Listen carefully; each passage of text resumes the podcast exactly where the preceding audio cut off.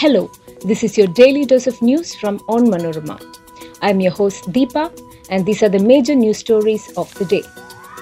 Revathi, Joju George, and Biju Menon win top honours at the Kerala State Film Awards announced today. PC George gets bail from the Kerala High Court in Vennala hate speech case. NCB gives clean chit to SRK's son Aryan Khan in drugs on cruise case. Congress supporter held for circulating sleaze video in the name of Trikakara LDF candidate. Flight attendant arrested at Karipur hid gold worth rupees 4.5 crore in shoes. Let's get into the details. The 52nd Kerala State Film Awards was announced today by Minister Saji Cheriyan and it was packed with a few surprises and some much expected results.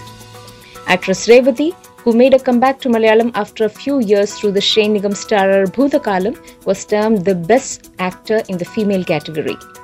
Biju Menon, who played an aging father in the film Aarkariyam, shared the best actor in the male category with Joju George, who won the title for his performances in Nayattu, Madhuram, Thuramukham, and Freedom Fight. Biju Menon's role was so nuanced as a father, said Syed Akhtar Mirza, jury chairman, who also added that Joju displayed a mosaic of emotions and wonderful range through his performances in various films.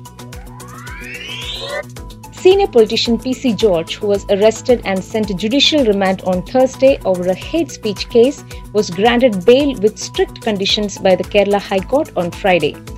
The court considered George's two bail pleas, one seeking anticipatory bail in a hate speech case registered at Palarivattam police station in Kochi, and the other appealing against the cancellation of his bail in another similar case lodged against him in Thiruvananthapuram. The High Court granted the bails considering his health condition and the status as former MLA. The court has directed the former Poonjar MLA to cooperate with the prop teams in the ongoing investigations against him. The Narcotics Control Bureau on Friday gave a clean chit to Aryan Khan, son of Bollywood superstar Shah Rukh Khan, over the drugs on cruise case in which he was arrested last year. Officials of the NCB, which filed its charge sheet in a Mumbai court, said Aryan Khan and five others had not been named due to lack of sufficient evidence. Asserting that its special investigation team carried out its probe in an objective manner, the Federal Anti Drugs Agency said in a statement in Delhi that the touchstone of the principle of proof beyond reasonable doubt has been applied. Based on the investigation carried out by the SIT, a complaint against 14 persons under various sections of the NDPS Act is being filed before a Mumbai court. Charge sheet against the remaining six persons is not being filed due to lack of sufficient evidence, it said. A native of Palakkad, who is reportedly a former Congress backer, has been arrested for circulating a sleaze video in the name of the LDF candidate for the Trikakara by election, Dr. Joe Joseph.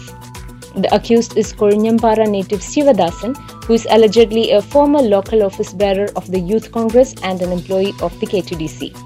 The Kochi City Police launched a probe after the candidate and his wife, Dr. Daya Pascal, came forward against the fake video purportedly featuring Dr. Joe Joseph.